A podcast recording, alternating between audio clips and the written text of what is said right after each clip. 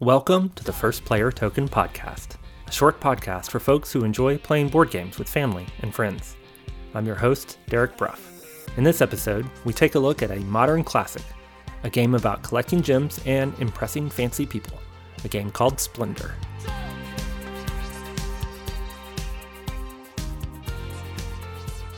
This podcast is designed for people who would love to try a few new board games with family and friends, but aren't sure where to start. If that's you, then you couldn't do much better than starting with this episode's featured game, Splendor. Splendor is, I think, my most played game, and it's probably also the game I've convinced the most people to buy just by playing it with them. It was a love at first play game for me.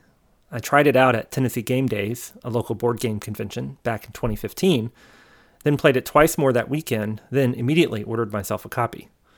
Splendor is one of my go to games when I'm playing with people for the first time because it's almost always a hit. Splendor is a 2014 game from Space Cowboys, designed by Marc Andre with art by Pascal Quidault. It handles 2 to 4 players in 30 to 60 minutes per game. In the game, players take on the role of jewel collectors during the Renaissance, trying to build the most prestigious collection of emeralds and sapphires and rubies and onyx and diamonds. If you have a truly impressive collection, you'll draw the attention of the local nobility, who will bless your collection with even more prestige. On the table, the game consists of three rows of cards, each depicting a jewel of some kind, and illustrated with some element of the jewelry business, from mining to transportation to artisans. Each card has a cost, more on that in a minute, and some number of prestige points, with the higher level cards costing more and being worth more. The game also features these really fantastic tokens that have the shape and heft of poker chips. The tokens come in six colors green, blue, red, white, black, and yellow.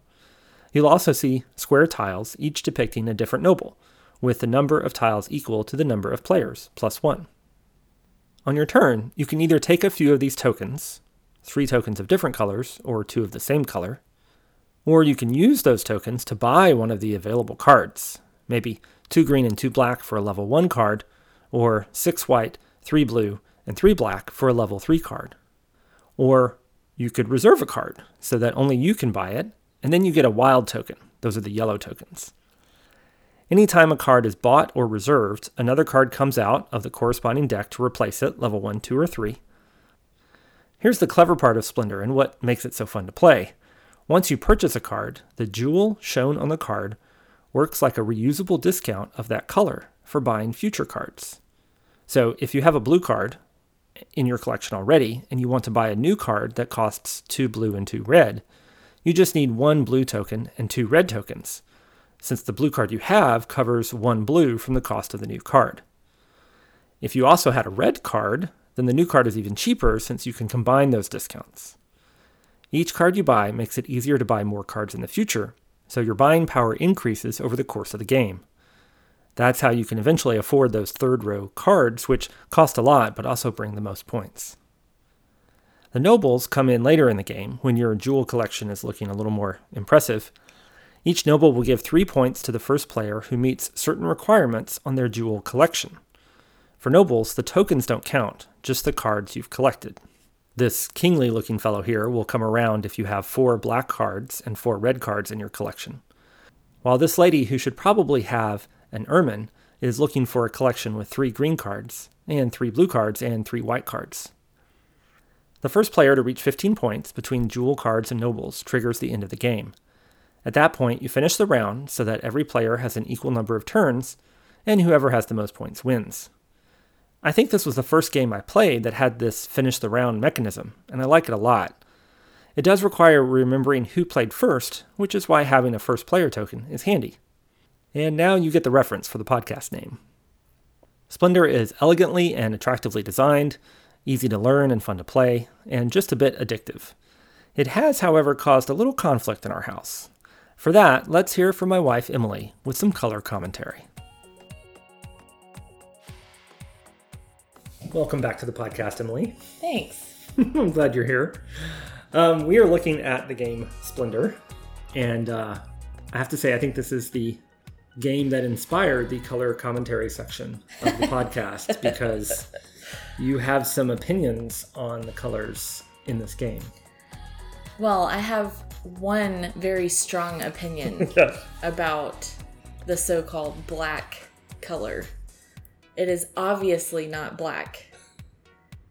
So I would like to write an open letter to the designers of Splendor. The publisher is Space Cowboys. Dear Space Cowboys, that is not black. Sincerely, Emily. so so we're talking about the token here. Splendor has these really fun, heavy tokens, kind of like poker chips, mm-hmm. right? And there's a, a little sticker here with an image of what is said to be an onyx gem. And and and the, the rule book says this token represents the color black. That's ridiculous. So what what color would you call this gem that is depicted on this token? That is clearly brown. Um, more clearly burnt umber. Um, for those of you who know your colors. Burnt umber. We are we are cracking out the Crayola 64 box. Here. I mean, it's it's one thing if you want to say the chip is black. Because I guess they made the chip black, but you mm. have to turn it on its side to even see that. the, the thin part of the chip is, Yeah. is black. The sticker covers 99% of the chip, and all of the representations of the gem on the cards are brown. Mm, right, that same gem shows up in the cards, and that's I, I, I would have to agree that that is not black. No, It is labeled as such in the rulebook. it's not black. The rulebook is wrong. Yeah, burnt umber. Do any of the other colors have the same issue? No. No. I mean, you know, there's the yellow is questionable, Yeah. and the white is questionable because the white is representing a diamond, hmm. and no gemologist would call a diamond white. As far as you know, it's the clarity, right? right. Yeah, it's more clear than colored. Right. You want it to be clear. right. you don't want it to be any tint other than clear. Right. Otherwise, they throw it away. Certainly not solid white. No. Yeah. I'm sure there's some cloudy distinction that would turn them But off. the depiction of the diamond here does have a lot of white in it. it does. It's Yeah. very reflective to be white. Yeah. The yellow one, I would have to say, is more orange yellow. It's not even a gem on that. It's like some weird metal piece of metal with some stamping on it. Yeah. I don't really know what that means. Yeah, so those are the other two questionable ones. Yeah. The red, blue, and green are fine. Yeah. Well, tell me. Uh, I, I mean, we've identified what you object to in this game. What do you like about this game?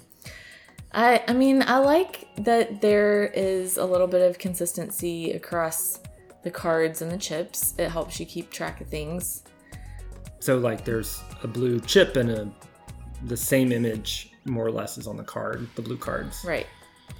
Yeah, the same in- image is repeated both on the points and on the um, or you know how much how many of a certain gem you have to have to buy the card and also on what kind of card it is. Yeah. And so that's consistent. Yeah. It makes it easy when you have it all laid out Yeah. and you're playing to visually see where you want to go and what you want to do. Yeah, and I also like the theme.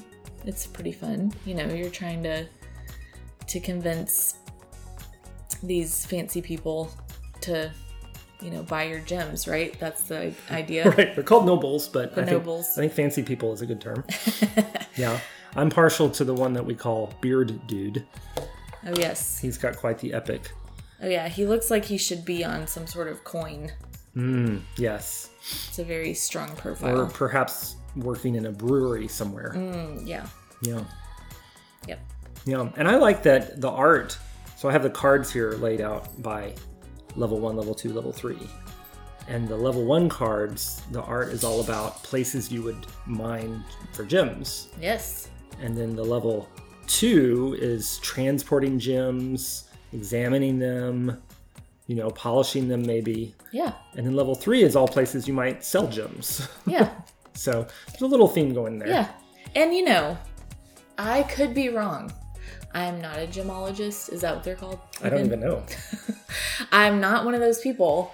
I don't know anything about gems. So maybe an on- onyx brown looking gem is actually called black in that community. Oh, sure. They have different color words. maybe so. I don't So, know. You know, do you remember the first time we played this game? Hmm.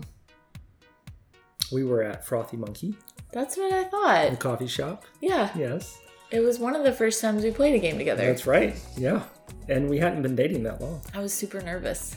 Why were you nervous?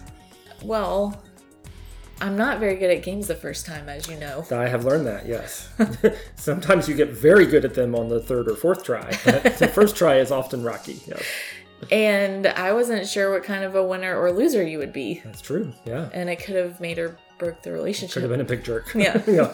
I was not a big jerk apparently. No, you weren't. I passed that. That's Yeah. good. Yeah.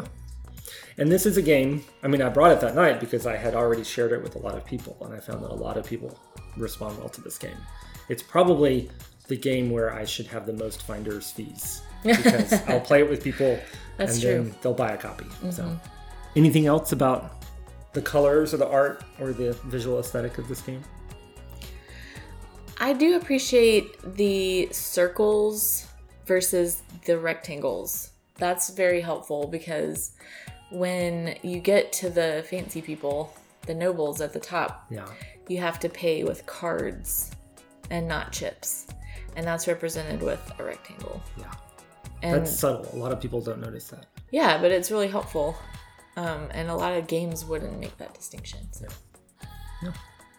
It's a winner. Mm-hmm. Except for that, Except for the color. the burnt umber. Yep. Oh, that burnt umber. When you marry an artist, you have to know your colors. Thanks again to Emily for sharing her thoughts about Splendor. A couple of more things about the game. This kind of game is what some call an engine builder. That discount mechanism, where each card you buy makes it easier to buy more cards, means that as you play, it feels like you're putting together an engine that gets better and better. It's really satisfying, even if you don't win, since you can still feel good about the engine you built. I've recommended a few other engine builders here on the podcast, including Space Explorers, Gizmos, and Wingspan. In fact, Splendor is a great starter for this genre of game since it's so pared down. Once you get the hang of Splendor, you're well prepared for other engine builders that add more complexity.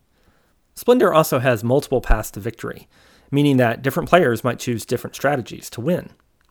You can focus on the level 1 cards, which are cheap, to power up your engine and snag some nobles, who like collections with lots of cards. Or you can aim for the big points in the level 3 cards. Or you can use my favorite strategy, which is focusing on the level 2 cards for lots of small points over time. Usually, you need a mix of these strategies to win, and you also need to be a little flexible, since other players will be buying cards as you play, and new cards will be coming out. That's what keeps Splendor fresh after so many plays. Publisher Space Cowboys came out with an expansion in 2017 called Cities of Splendor. It's actually a set of four mini expansions, any one of which can be added to the base game to change things up. My favorite is the Orient, since it supercharges the engine building in the game. The expansion was gifted to me on my birthday by my second daughter, who was a fan of Splendor starting at age 7. She very sneakily asked to play Splendor with me a few days before my birthday, so I would be extra excited when I got the expansion. That's it for this episode of the First Player Token podcast. See the show notes for photos of Splendor, as well as links to our socials, and a link to buy a First Player Token coffee mug. And if you found one of our game recommendations useful, would you share the podcast with a friend or review it on your favorite podcast app? That would mean a lot. I've been your host, Derek Bruff. Thanks for listening. Now it's time to play some games.